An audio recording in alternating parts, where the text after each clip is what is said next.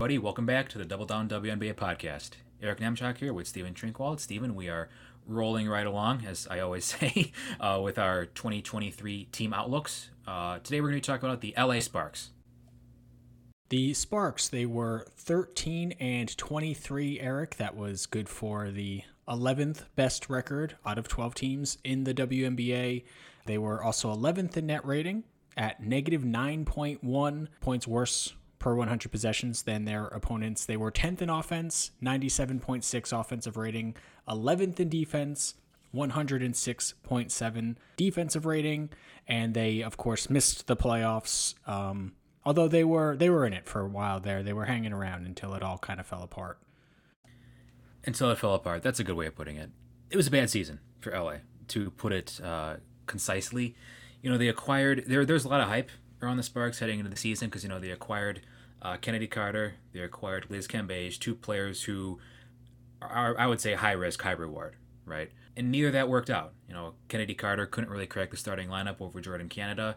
Cambage, while her individual numbers were okay, she just had trouble staying on the floor. You know, she was an impactful offensive player, but her defense was very poor. Um, and I think she her conditioning kind of limited how much she was actually contributing. She was bought out in July. Like she didn't even make it the entire season there in LA. And then, as you would like to note, uh, the bottom really fell out after that. You know, they were in, they were in it. You know, they were kind of straddling that line between you know playoffs and uh, draft lottery. Although they didn't have a lottery pick because they traded that for Chennedy Carter. Derek Fisher was fired as head coach 12 games into the season. Fred Williams finished the season as interim head coach, but he was not retained heading into this season. So they ended up missing the playoffs, but they didn't get to reap the rewards of that draft lottery pick. So it was kind of a worst of both worlds. Um, just a disaster for the Sparks, if you ask me.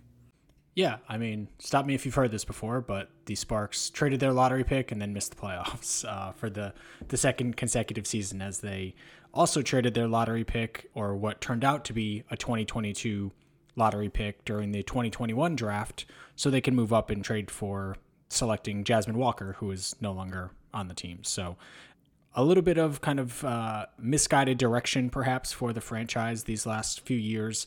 You noted that they traded that pick to uh, their 2023 uh, eventual lottery pick to, to get Chennedy Carter, but it was also very much uh, a salary dump on Erica Wheeler, who they had signed for a two year deal the previous season to free up that cap space to go get Liz Cambage. So, um, kind of each offseason these last couple years just spent, you know, trying to make up for the mistakes of the past off season without doing any real foundation building. But as you mentioned, they were firmly, I think, in the playoff race during the uh, brief Liz Cambage era in New York. They were tied for sixth in the standings at 12 and 16. So again, you know, four games under 500. It's not like they were some some world-beating team, but they were as in it as anybody else. Uh, you know, tied for that sixth spot uh, in a league with five good teams and, and everybody else kind of you know fighting for the rest of the spots. But even then, they were 11th in net rating, so they were outperforming to some extent what they were actually doing on the the basketball court. Once Cambage left the team, they went one and eight to end the season from there negative 17 net rating in that stretch of nine games. Only Yikes. two two of those eight losses were even within single digits. They posted a 93.6 offensive rating during that stretch, which is a very, very low number. And I think one thing that jumped out to me during that stretch is, and this was kind of emblematic of, of the entire season to some extent, but really during that that stretch as well. They were ninth in field goal percentage in that time, but 12th in effective field goal percentage you know, not a team that could really get up threes or make them when they when they did shoot them. 25% from 3 during that stretch. Basically all of their shooters completely fell off a cliff from a statistical standpoint and you know, they just they had no way of generating good offense without Cambage who you know, as you mentioned, like she was not the Liz Cambage of past. I think it was easily her worst defensive season since her Dallas years. Um, but even offensively, like her numbers were fine. They weren't what we would expect to see from a player of that caliber over the last few years. But uh, and I think in a lot of ways it was probably just more trouble than it was worth for for the organization and uh, you know what she really brought to winning basketball. But they were undoubtedly still better with her than without her. When maybe some of that was just kind of having some expectations going into the season and and they just kind of couldn't find an identity after that. But her leaving the, the team as much as she was not kind of borderline top 10 player in the league that she had been, you know, maybe a couple of seasons prior to, they they had no hope without her basically. Yeah, I mean, I think it's uh, a blunt way to say this would be rather than you know committing to a rebuild because they're, they're they were still kind of licking their wounds after both Candace Parker and Chelsea Gray left right in free agency. Um, rather than committing to a rebuild, they roll the dice on a couple players who most other teams I think had given up on. They roll the dice to get back into into contention quickly, and they came up empty. So what does that look like? Miss the playoffs. Do not get a lottery pick for missing the playoffs, and they just needed a culture reset. I mean, I'm not a I'm not usually a, a person who looks at a team and, and tries to draw conclusions on what's going on behind the scenes based on what's happening on the floor. But I think it's pretty obvious to pretty much anyone who is watching. The Sparks' chemistry was horrible. Um, as you said, they didn't really have much of an identity on either end of the court, and they consistently failed to reach, you know, their, their level of talent. They, they consistently fail to play to their level of talent. And when something like that happens throughout the course of a season, and you've got players who are, you know, taking to social media to express their disdain, um, coaches getting fired, players leaving halfway throughout the season, it was very obvious that the Sparks just needed a total reset heading into 2023. Yeah, and largely that that's what we'll see. Uh, not a lot of returning options from last year's rotation, but a couple players will be returning. One of them, Nneka Ogwumike, who prior to last season, Eric, I think you know there was a little bit of a feeling, at least, that was kind of trending in the wrong direction. Is yeah. that unfair to say? No, not unfair at all. You know, her rebounding numbers have kind of dipped. Her usage had dipped big time. Yeah, yeah. You know, maybe you know that might have been on coaching as well, but I don't think it should take a rocket scientist head coach to decide, hey, we need to get Nneka the basketball. She's super duper efficient. Yeah, but we saw a big time bounce back last year. You know, her best season in in a few years, I think, pretty easily, at least since 2019, maybe even dating back to 2017. 18 points a game, over 60% true shooting, uh, six and a half rebounds, two stocks, first team All W uh, for the first time since 2019. As I mentioned, getting the usage back up to 24%, which I think was a huge deal. Like it, it really did kind of feel like whether it was herself or, or coaching, you know, just was not really asserting herself the last few seasons in a way that we were accustomed to from Nneka Ogwumike she was outstanding in, in basically every aspect of offensive basketball that you can kind of expect from Nneka Ogwumike you know, she's not one to kind of dominate the basketball in the ways that some other low post bigs are, but um, she she just does it in in a variety of ways, right? She was over a point per possession on pick and roll rows, over a point per possession on pick and roll pops, over a point per possession on post ups, on pretty high volume, you know, not like elite volume as a post up player, Eric. She's not, you know, like I said, kind of uh, methodical down there on the block, you know, hold, holding the ball for a couple seconds as she sort of makes her drop step and stuff like that. But like you said, just super efficient with her with her movement, and you know, she basically it feels like never has the ball down there for like a full two second count. Unlike I think a lot of what you would like think of as a, a post up player, right? Where that's a good point. You're catching the ball, you're kind of surveying the defense. Like she doesn't really do it that way. It it, it kind of looks completely different, but still extremely efficient, like great finishing with both hands. She was sixth in the league in total number of cuts as scoring possessions, which, you know, that's what you've come to kind of expect from Nneka Ogwumike. Just, you know, she can kind of do it when you draw it up for her in the pick and roll and in the post up, but also she's just going to find those opportunities to affect the game, even when you're not, not necessarily like, okay, we're going to run this one for Nneka and she's going to go get us a basket truly a skilled, a special offensive player. Um, you know, we are not very big fans of, of post ups on this podcast, which we've explained several times over. But Ogwumike, I think, is one of those few players who actually I want to see post up more because she's just so good at it. You know, she's got, you mentioned um, she's 10th in the league. She was 10th in the league in total possessions uh, used on post ups, but she had a higher points per possession on uh, than any of the players ahead of her except for Brionna Jones. Like, she's just so efficient. She's got incredible footwork. I love watching her go to work because she's got so many moves and she's so strong. You know, it's it's it's a great combination of, of finesse and power that just not many other players in this league have for her. And like you said, you know, she's that's not the only way she does her damage either. She does it with or without the basketball, and you don't need to run your offense through her in order for her to get hers. Which you know, I mean, that's that's what you want from your star player. The, the, other is, thing that she's so good at is just like those early quick duck-ins where she can just Yeah. get herself great position. Like she's probably one of the best players in the league at just getting herself good position under the rim, so she doesn't have to.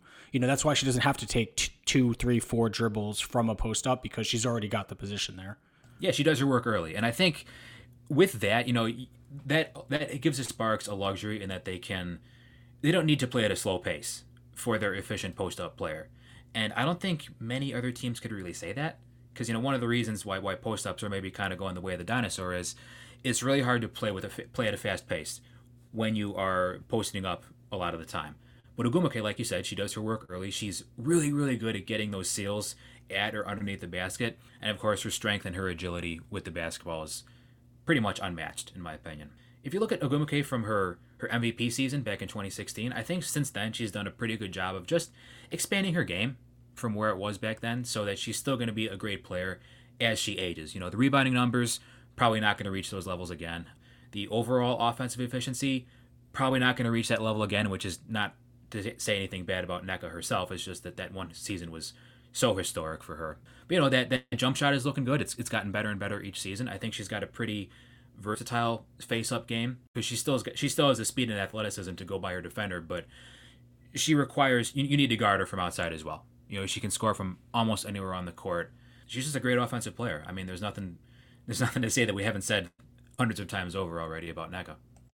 Uh, yeah, just wanted to kind of um, mention a little bit more on, on the shooting. Like she's really just turned herself into a great jump shooter. You still maybe, I don't know. It's hard to say that you want the volume to come up because she's just so efficient inside. She's too efficient at the rim. Yeah. yeah, but when you think of kind of every everything else that this team has, like they could really use her stationed outside of the the line and, and kind of creating some of that gravity. You know, fifty two percent effective field goal on on spot up jumpers, which is, you know, it's not some elite top of the league number, but great for a player who is you know kind of thought of as as not an elite shooter, a, a player who you you know, when you're thinking about the Sparks roster, you're thinking, well, they don't have great spacing because they play with Nneka Ogwumike and another traditional big. I, I just think that her jump shot, as, as much as like the rest of the Sparks, it kind of fell off a cliff at the end of the last season. You know, she's she's turned herself into quite a reliable shooter out there, and you know, really one of the only players that are are going to be on this upcoming roster in, in 2023 that can really score efficiently from all three levels. Yeah, who is still in this roster from last season? Because there is a significant overhaul. You know, they hired Curt Miller to be their new head coach. I mean, they are bringing Jordin Canada back, but we're not sure if she's going to make the roster yet. So, which of you want to go over their arrivals and departures? Because it feels like there's really nothing else to talk about from last season. Yeah, I would agree with you. Uh, and you know, I think everything else that we can touch on will sort of tie into the, the outlook of the, Yeah. the coming season. So they will be losing Brittany Sykes, Kristi Toliver, Olivia Nelson-Ododa, and Jasmine Walker in terms of uh, players moving on to other teams. Um, Katie Lou Samuelson uh, is also pregnant and due in August, which you know that's pretty close to the end of the season. We'll see if she's able to make it Congratulations, by the way. Yeah, congratulations to her. Dearica Hamby is due in March, so we imagine that you know don't want to speculate too much, but uh, if if other players' timelines are any sort of precedent, she'll probably be back at some point in the season. Katie, Hers in particular. they'll be bringing in their their big free agent signing. I think Azurá Stevens from the Sky, Eric, uh, your Chicago Sky, as uh, a near max player. They also traded for Jasmine Thomas. They traded for Dearica Hamby. Um, they signed Stephanie Talbot, who unfortunately will miss the entirety of the season due to an injury she suffered uh, playing in Australia, which is you know a bummer. We thought that was a pretty exciting signing for them. Uh, and they also signed Layshia Clarendon to a training camp contract. So I think what we thought this team would look like maybe six weeks ago is a little bit different than what, what they might look like now. Yeah, man, this is a team I was really excited to watch this season. I was really excited to talk about, but it just seems like their depth, particularly on the perimeter, has just been gutted before they even got a chance to to play. Where should we start with these new acquisitions? I think we should start with Stevens. Yeah, Stevens is definitely the the prize free agency acquisition in Yeah. terms of uh, a- a lot of suitors. I think she basically had at least half the team vying for her services. Uh, she had a very good tenure in Chicago. I think she was exactly what they needed her to be when they traded her for her now teammate Katie Lou Samuelson uh, all those seasons ago.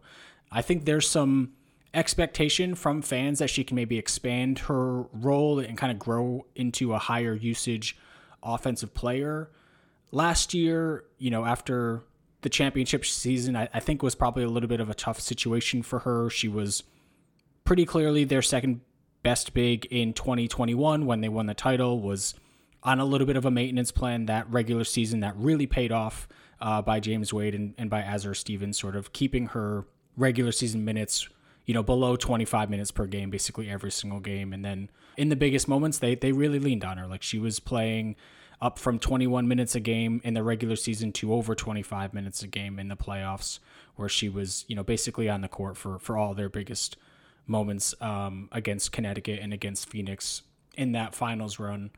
Uh, and then, of course, uh, last offseason, they were able to bring in Emma Meesseman. Uh, I think in the regular season, Eric, I'm sure you'll agree that they, they found a really great balance of just getting all these players the minutes and the touches and the opportunity that they needed. But as the playoffs went on, Stevens kind of was the one that saw her minutes decrease at the expense of, of course, Candace Parker and, and Emma Meesseman, two terrific basketball players. Like it's hard to kind yeah. of argue with you know the direction that they went, but you know someone's someone's got to play fewer minutes. I think the the numbers kind of bear out the decision that that James Wade made in terms of decreasing Stevens' minutes. She did not have a great series against Connecticut. She only played 16 minutes a game in that series after being great in the Connecticut series the, the previous season, you know, I think she just struggled a little bit more, and there's a lot of reasons for that. But as a as a Sky fan, Eric, someone that you know watched a lot of Azurá Stevens games over the last three seasons, like what what type of player are the Sparks getting?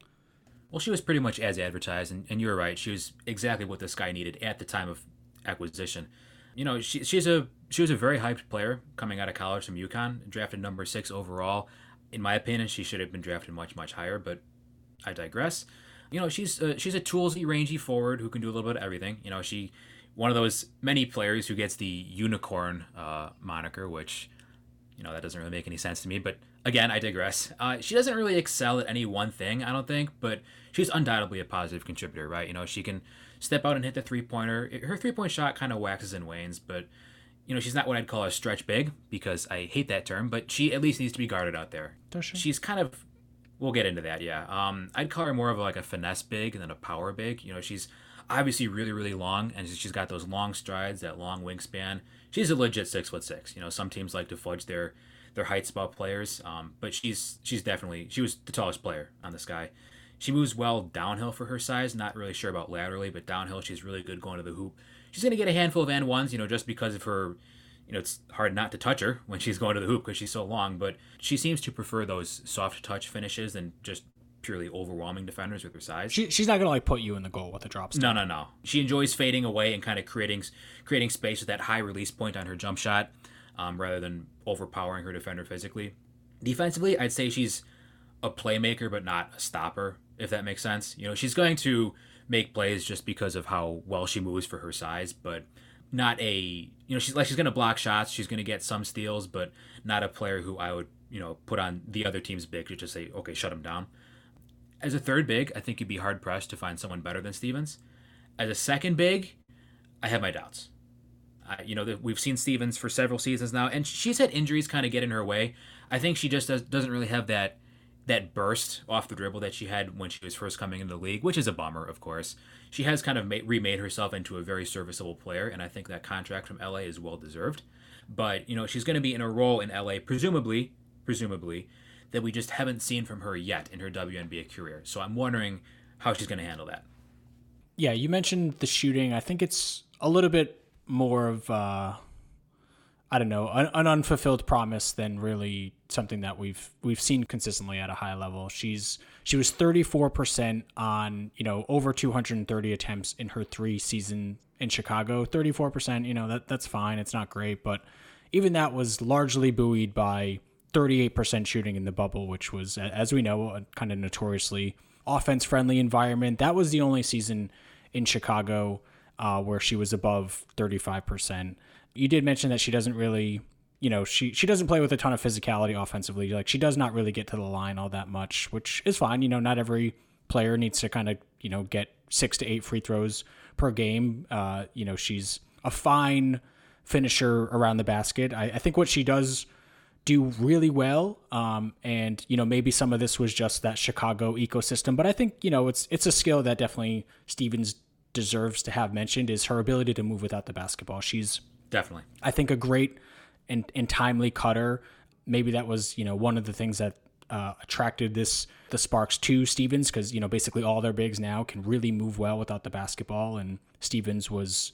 Uh, you know, definitely w- within that category. 1.2 points per possessions on all uh, on over 50 possessions as a cutter, and you know, you just watch the film. She's always kind of finding those little seams in the defense, and her ability to make the cut and kind of catch and finish without having to put the ball on the floor, I think, is something that helps you know her finishing inside and not that she'd probably have her, her shot blocked a ton because she does have great length but you know that's just kind of what you expect from from a very good scoring big like like stevens i think is in some ways.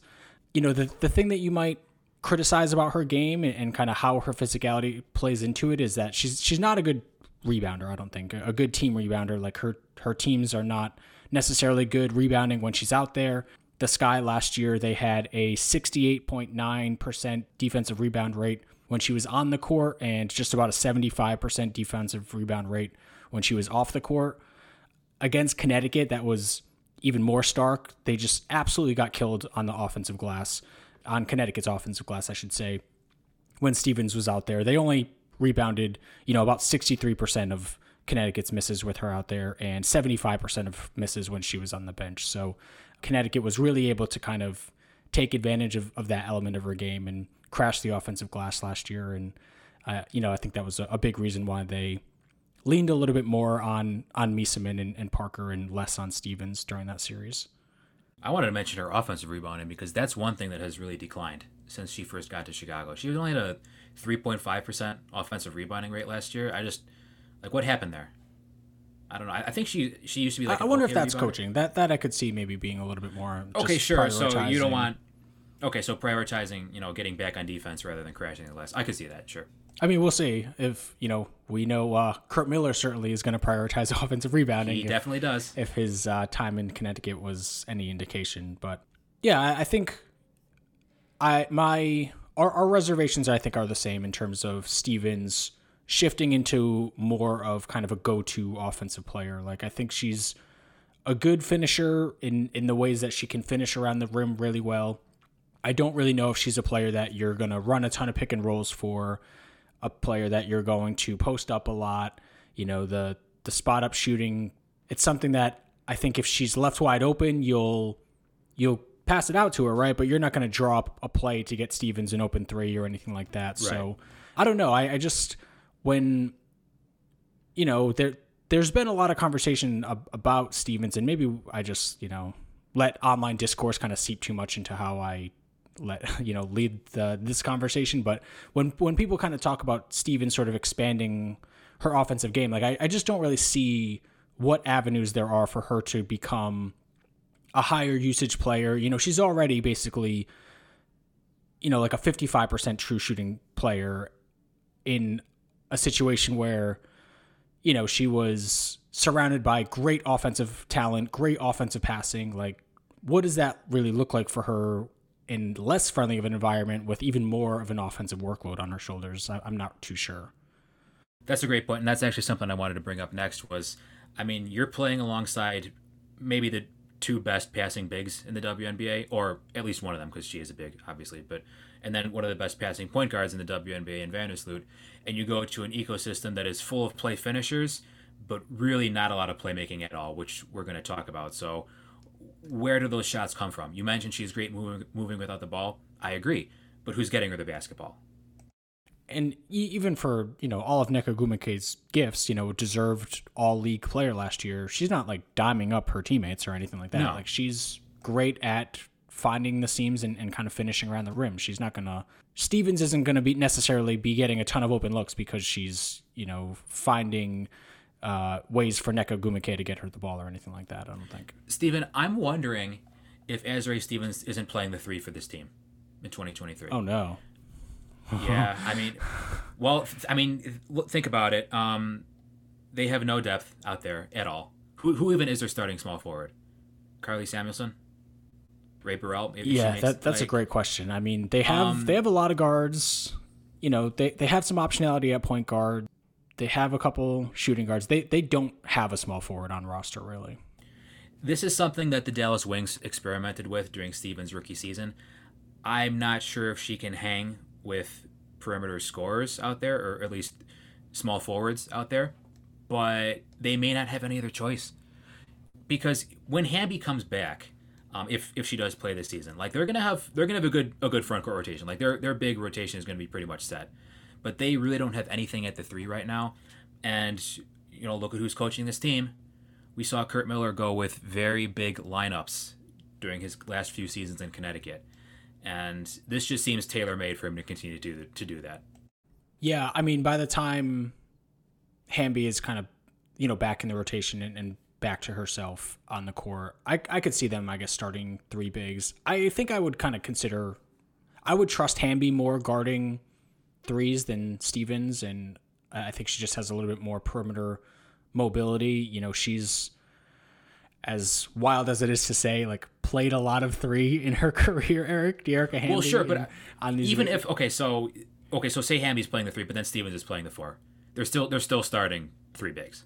Yeah, three traditional bigs. I mean, really you know three I mean? power forwards. It's not even really like they have yeah, a real exactly. center on the roster either. So you're kind of starting three bigs, and I don't even really know if you're going to have any sort of advantage on the glass because I, I think those three, you know, they're not dominating rebounding players. So I don't know. Where, where should we go from here? Because there, there's a lot of questions about this team, and I think even before the the Talbot injury and the Katie Lou Samuelson pregnancy announcement, like I think we were sort of uh, conflating like they definitely had a good offseason, but but were they ever really going to be that good of a, a team? I guess like all the moves that they made individually, like they made like three or four really good moves, but I still didn't really, you know, I still kind of looking back on it, like what was really going to even be the path for them to be a, a, very good offense and, and a very good defense. Uh, you know, I'm not sure. Well, they're clearly going to be competing for that title of best of the rest. You know, I don't think they're going to be able to hang with uh, the Las Vegas Aces or the New York Liberties of the world. Um, one thing we need to mention is they released Chennedy Carter. They weren't even able to find a trade for Chennedy Carter. Like they just straight up released her. And when you look at what she's good at, obviously dribble penetration, creating shots, there's nobody else on this team from the perimeter who can really do that. I mean, they traded for Jasmine Thomas, so uh, Curt Miller has his has his point guard back. They signed Layshia Clarendon and Jordin Canada. They've got Lexi Brown and Karlie Samuelson at shooting guard slash small forward slash whatever you want to call it. But man, there's just there's no shot creation there. There's no dribble penetration there. Who's setting up these bigs? You know what this team does have a ton of is um, players that have played for Curt Miller before. well, then they're con- going to continue to be good at that because they once again play for Curt Miller. But, yeah, they. I think you know almost half their roster basically has played for for Curt Miller at some point. In, and you know uh, he's a he's a great regular season coach. I, I know you have plenty of qualms about him uh, from his the end of his tenure in Connecticut, but one thing he can do is coach the heck out of a team during a regular season. No, the, so I mean the formula that he had with that Sun team was is undeniable for regular season success for sure. But you look at how that team was built compared to how this team is built. Yeah, are they going to have to start three bigs? Maybe, probably, but the advantages aren't going to be the same as with Connecticut because you're not going to have Alyssa Thomas dragging the team to victories on her zero shoulders. You're not going to have elite offensive rebounding with Jonquel Jones and Brionna Jones. Your defense probably isn't going to be as good. So good question. What's the path to contention here? Well, I, I wanted to ask you, like, assuming Hamby at least like isn't available to to start the season, what would you like? What is your starting lineup for this team? We we know obviously the two bigs in Nneka and Azurá Stevens. Like, who else is starting for this team? Because they have plenty of options. Like, at least in terms of point guards and shooting guards. Again, not really any small forwards, but and not really any twos that are are big enough to be small forwards so like I don't know, like opening night, like what is the the starting five for this team? Well, I think they need to draft a wing in the draft. Um, they've got the number ten overall pick. And, you know, we previously talked about on these team outlooks how we generally like teams taking upside swings. But man, looking at how this team is built or how it was supposed to be built and what its trajectory looks like, I think they have to go with like a, a quote unquote safe pick here. Just for someone who's going to eat minutes at the position and replicate what their absent players would have been asked to do, which is hit a spot up jump shot. Ashley Joens from Iowa State is the first player who comes to mind here.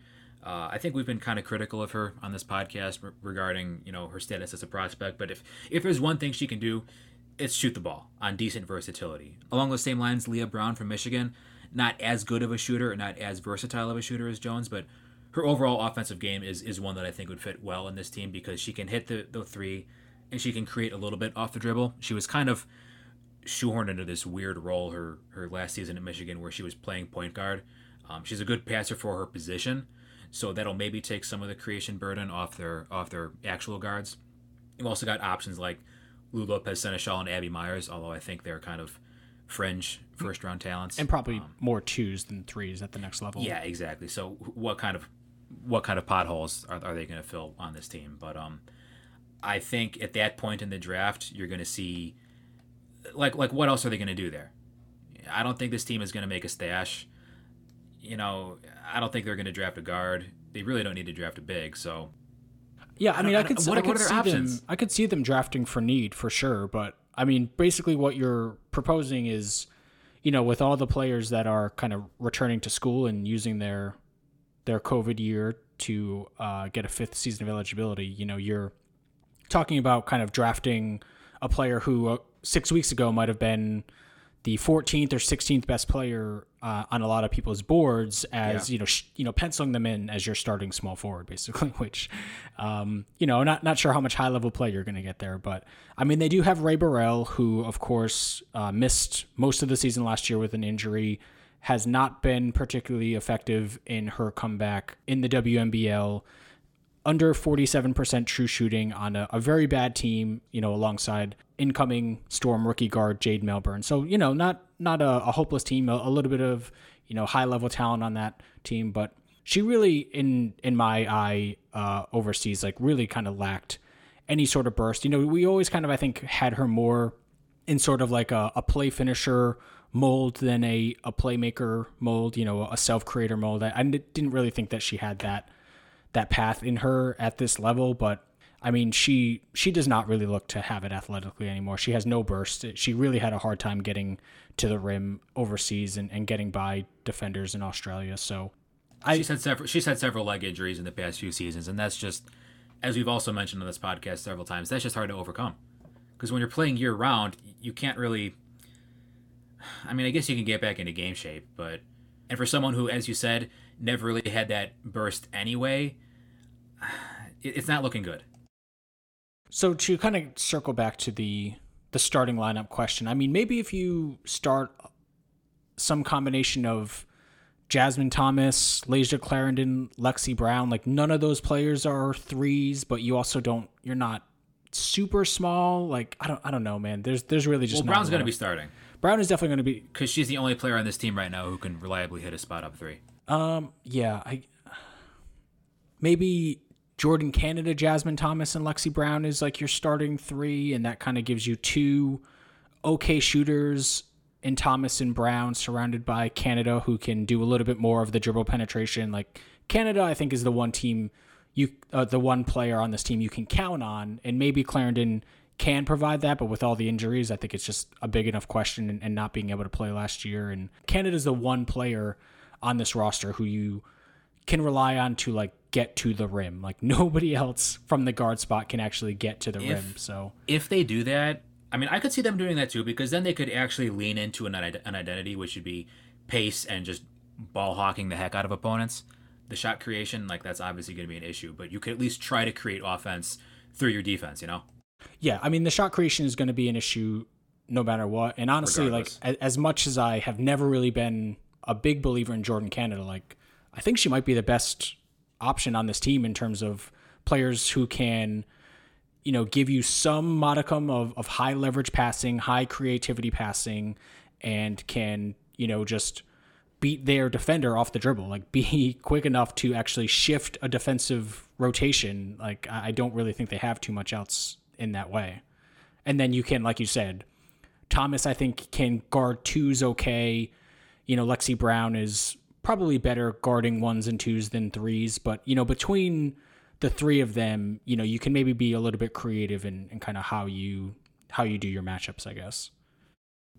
Yeah, they're definitely going to need some creativity there. I'm, I'm not sure where else they can really go with it. You know, and how many minutes is Karlie Samuelson going to play? Because she, if you ask me, she's the the most she's the purest small forward on this roster, um, and she can definitely hit a spot up three as well. But I mean, the defense and athleticism that's definitely going to be an issue there as I mean, well. she's so. like relatively small for a small forward, though, isn't she? Yeah, I, I guess. Um, I mean, she's not as tall as, as, as Katie Lou, I don't think. Um, yeah, we'll see what they're going to do on the perimeter. But I mean, they've got options, but none of those options really like they don't really complement each other that well. You know? How yeah, many, exactly. They, they have a lot of optionality and not a lot of versatility. How many positions can Lexie Brown reliably play? How many positions can Jordin Canada reliably play?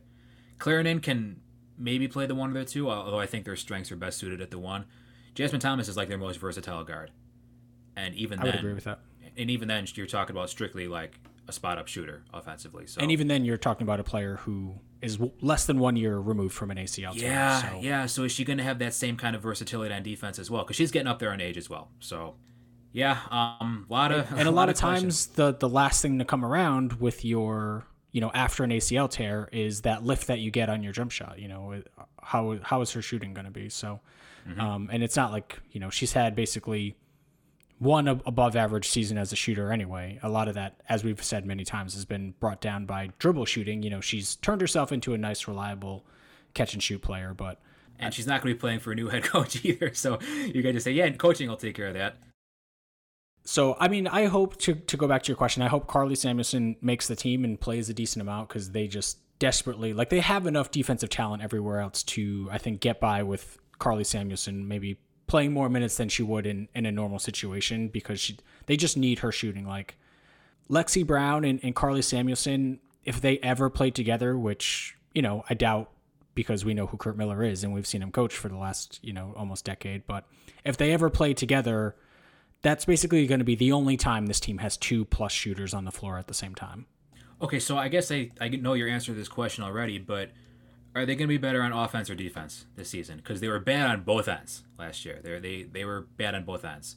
What's the path to them being a good offensive team? What's the path to them being a good defensive team? I think unfortunately their path to being a good offensive team that's already shot. But defense, I could see it. Defense, I could see it. I I don't even know that that is a sure thing though. I think there are reasons to be optimistic about their defense. Like they have a good defensive big rotation. Like Hamby, Nneka, and Azurá Stevens are all good defensive players to to one extent or another. All those players I think are also good uh, good defensive playmakers. You know, they can at least, like you said, if they kind of lean into some sort of identity to just turn opponents over and, and kind of create a ton of havoc, you know, maybe they can do that pretty well with with their length and athleticism. You know, they I think they probably have pretty decent athleticism in terms of kind of comparing themselves league wide. I agree. You know, Jasmine Thomas and, and Lexie Brown and Jordin Canada, those are all maybe Thomas isn't this player anymore, but but we hope she is at some point. All very very good on ball defensive players, very good you know defensive guards. I think the reasons to be concerned about their defense, you know, Thomas is recovering from an injury. Clarendon is recovering recovering from an injury. They don't have a small forward on roster, as we said, aside from Rae Burrell. I think at least they can maybe take some solace in small forward is maybe like the least potent offensive position league wide. Like there's probably the least number of stars who you just have to worry about completely taking over a game and exploiting your lack of positional depth there. You would be harder pressed if you just didn't have anyone to guard a star power forward or a star point guard or something like right. that, you know. And if you don't have someone to guard a two, you know, you're at least have, you know, most point guards can can guard a fair number of twos, okay, where small forward, I don't know. It, it's a little bit different, I think, but but even still like because I'm so worried about their offense and because, you know, I think when all else fails, like we can just maybe assume that Curt Miller will lean into whatever identity he has, even if it's not the prettiest or maybe mo- makes the most sense. You know, that kind of makes me think they'll they'll probably lean more defense at at times, especially with you know the offensive limitations of, of their guards and the lack of shooting and everything else. So I don't know. I, I'm really, really down on how this team is going to get it done offensively, and I can picture a way that they are okay defensively. So I guess there's your answer. That's that's better than nothing. Um, we should probably use that as a segue to go into strengths and weaknesses, right? What do you have for strengths? What are what are their strengths going to be? I mean, you kind of said it more eloquently than I would have been able to, but backcourt defense. I am tempted to bet on Jasmine Thomas to bounce back quickly to her former defensive self. Um, I really hope she's not just like cooked athletically because she's one of our favorite players to watch go to work on defense. But if it's her and Lexie Brown and or Jordin Canada, I feel pretty good about their point of attack defense in the in the backcourt. In fact, I'm not sure how many other teams really have that besides Washington. Like that, that's a really good trio of defensive guards. Even if like their overall versatility is pretty limited, you're going to have 40 minutes of, of really good point of attack defense with those three players. Thomas is obviously going to have that question mark coming off the ACL tear, but even if she's not all the way there, they've got someone to lean back on. Whether it's Canada, whether it's Brown, um, they're going to be able to get after it on the basketball. Off ball defense, you know, maybe a little bit more of an issue and just like overall size defending the perimeter. But as you mentioned, I think point of attack defense is probably more important there. Would you agree? I would, yeah. I you know, they they have so many good defensive players on the perimeter, but it feels like they're all just good at the same thing. You know what I mean? Like I, It's not like Washington where there's a ton of switchability. or like they don't have like a Briann January who's just gonna like bust around screens and follow an Allie, yeah. Allie Quigley around or something like that. They don't have that kind of lock and trail defender either. You know, maybe that can be Lexie Brown a little bit. I think she's probably their best option. Um, but even her, I feel like it, she's more of a good on ball defensive player. Wouldn't you agree? Yeah, you know, I think she's she does excel at generating steals, and part of that is jumping passing lanes. But that might be something to watch for for coaching. Like, what is her role on defense going to be? Well, at least she has a coach that she's famously always gotten. Yeah, along she, with. no, she she and Curt Miller famously get along great, so no no reasons to worry there. Um, that's a legit point though. while we're you know we're i'm kind of derailing strengths and weaknesses a little bit but if if you could just rank these four players in terms of how many minutes they'll play how would you rank Layshia Clarendon, Jordin Canada, Lexie Brown, and Karlie Samuelson? Who will play the most? Who will play the least? You know, one, two, three, four. Well, are they all going to make the team? I think just sure- I think to start they will make the team because they'll have their uh, maternity exceptions, so they don't really have to cut anybody. Okay, I think it goes Brown, Canada, Samuelson, Clarendon. You know, I think I agree. Although I, th- Okay. I, I think I probably actually have Clarendon and then Samuelson. I, I just think that. Well, the thing is, Clarendon, if, if, if they both make the team, Clarendon and Canada are probably going to be eating into each other's minutes. Mm-hmm. Whereas Samuelson would pretty much have that starting small forward position on lockdown. Or I shouldn't say starting, but there there aren't, there isn't as much competition there Yeah, I could see that. I, I just feel like for now. yeah, Curt is maybe loath to play a shooting specialist um, that doesn't give you anything defensively. You know, as as much as you know, a Shekinna Stricklen was not a great defensive player. Like she at least was a, a valuable team defensive player and, and could Yeah. kind of you know make some plays on, on that end. Um, some other strengths, like I said, I think they have a really good combination of uh, defensive playmaking bigs as well. You know, your your point about their backcourt defense, I think, is a good one. And you know, basically, almost everybody on this team can make plays defensively. And if this team, you know, if their defense was one of the leaders in opposing turnover percentage, I would not be surprised at all. The three bigs that they have are just great moving without the basketball. Like you don't need to run a ton of plays for them to score and be effective on offense, which you know, you think that this team doesn't have a ton of like playmaking and, and collective passing, but when you're able to move so well without the ball, you don't need like high leverage passing. You, you just need competent passing. And I think a good coach can, you know, kind of make up for some of that a little bit. So I think that Can I, can I add can I add coaching to strengths, or are you, you going to get mad at me? no, no, no. I, I think I, I mean, man, they had Derek Fisher and uh, Fred Williams last year. Like they upgraded for sure. Because uh, Curt Miller, you know, for all of his uh, maybe stubbornness as a head coach, uh, if you give me an option of all the coaches in the league and you say, okay, you get one coach to drag a team with a major identity crisis to the playoffs, there aren't many coaches I'm taking ahead of Curt Miller. Yeah, sure. Get me four games over 500. You know. yeah, exactly, exactly. Uh, yeah, I, some I think games. that's fair. Honestly, I'm I'm having trouble coming up with too many other strengths. Those are yeah, we need to move on to weaknesses, and uh, there are there are plentiful. If, if not plentiful, they're they're very very stark. Yeah, rebounding I think is going to be a bit of a weakness for them unless they do just play three bigs all the time. Um, you know, I mentioned the Skies on off numbers with Azurá Stevens. Like I I don't think she's an elite rebounding big. Hamby's teams have traditionally been better rebounding with her off the court than on the court. You know, Nneka is a hard nosed rebounder. Like she's got a nose for the basketball, but she's a bit undersized. I don't really think any of their again they don't have a small forward that's usually pretty helpful in rebounding, having some size at your other front court spot. Mm-hmm. Uh, none of their guards I think are amazing rebounders, although you know Canada can fly in for some a little bit, but health. You know, unfortunately, availability for the teams that the players that they were hoping to have. You know, we'll see how much of that unfortunately factors in. You know, we we hope that's not the case, but uh, creation, I think Eric is going to be a big one you know, putting pressure on the rim from the perimeter. Again, I think they have one player that can do that at, at even a, a reasonably high level, and that's Jordin Canada, who at least had a bounce back in that regard last season after a tough final season in Seattle. Is she going to be putting pressure on the rim to the benefit of her teammates, though?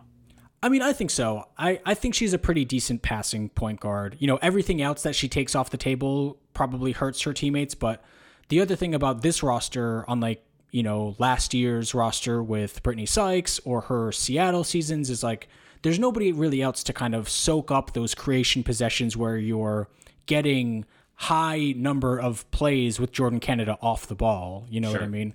So maybe this is, I guess, in some ways like the most ideal situation for Canada to flourish because she's not surrounded by a lot of other players who are going to need the ball in their hands to, to be creators the Clarendon fit is particularly clunky, but like you said, I don't think those two will be playing together too often. I think there's at least a chance that her and Jasmine Thomas are a pretty good combination together. You know, her and Lexie Brown, I think, make good sense together. So, and she can she can get all the way to the rim. It's just kind of everything else, uh, you know, the shooting and the spacing and, and the off ball stuff that has minor details that has kind of dragged down her overall effectiveness here. But outside of that, like it's it's looking kind of bleak. Are you more concerned about the lack of playmaking from guard or the lack of depth at wing? Uh, wing, I think for sure, because the lack of wing hurts on both sides of the ball. I think unless you're playing like uh, a Karlie Samuelson, like which you know a Karlie Samuelson and Alexi Brown together, which it can really open things up for your offense. There's a good chance that you know maybe they play three bigs, or I just think not having a real small forward is going to hurt them equally as much on offense and defense. Where not having a ton of playmaking from the guards, like you still have really great bigs, yeah, guards. and and they are still good defensive guards, uh, and you can at least sort of cobble together an identity with what you have from your guards. I think. Okay, I agree with that. Yeah, this kind of factors into what you were saying, but I think, you know, you talk about okay, they're all really good. They've got some good bigs at moving without the ball, but they don't really have anything to complement that. They've got no shooters to open up the floor. I mean, they have a couple shooters, but they've got no uh, no movement shooting. How about that? You know, lack of jump shot versatility. That is that is for sure. They have no one that's really going to you know run off a screen and, and kind of can a three. Lexie is is okay at that, but she's not. Uh, she's more of a real kind of dead bang standstill shooter. That that's yeah. where her strength is, and and she's great at that. She can be one of the best spot up shooters, just kind of as a stationary catch and shoot player. But she doesn't have that next level of shooting versatility. And honestly, Karlie Samuelson doesn't either. Like she's more of a, a standstill, high level standstill three point shooter, and all the rest of their players are kind of fringe shooters at best. Jasmine Thomas can, can shoot it, but versatility, no. They'll definitely never have more than two good shooters on the floor at the same time. Like even if you play Karlie and Lexie Brown together major minutes, like they're never going to have uh, four out is completely out of the question. Three out is probably completely out of the question, honestly.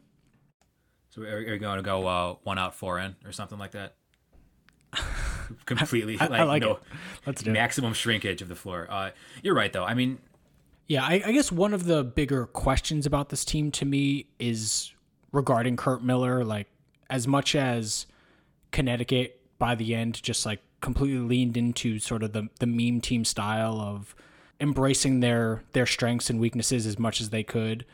You know, does Curt Miller take that with him, or how how much is he kind of adjusting to personnel? Not not that there's really a ton of varied personnel on this roster, but does he try to mirror that, or you know, does this does his philosophy just look way different than than we would have imagined based on you know if you only knew Curt Miller from his last couple years in Connecticut?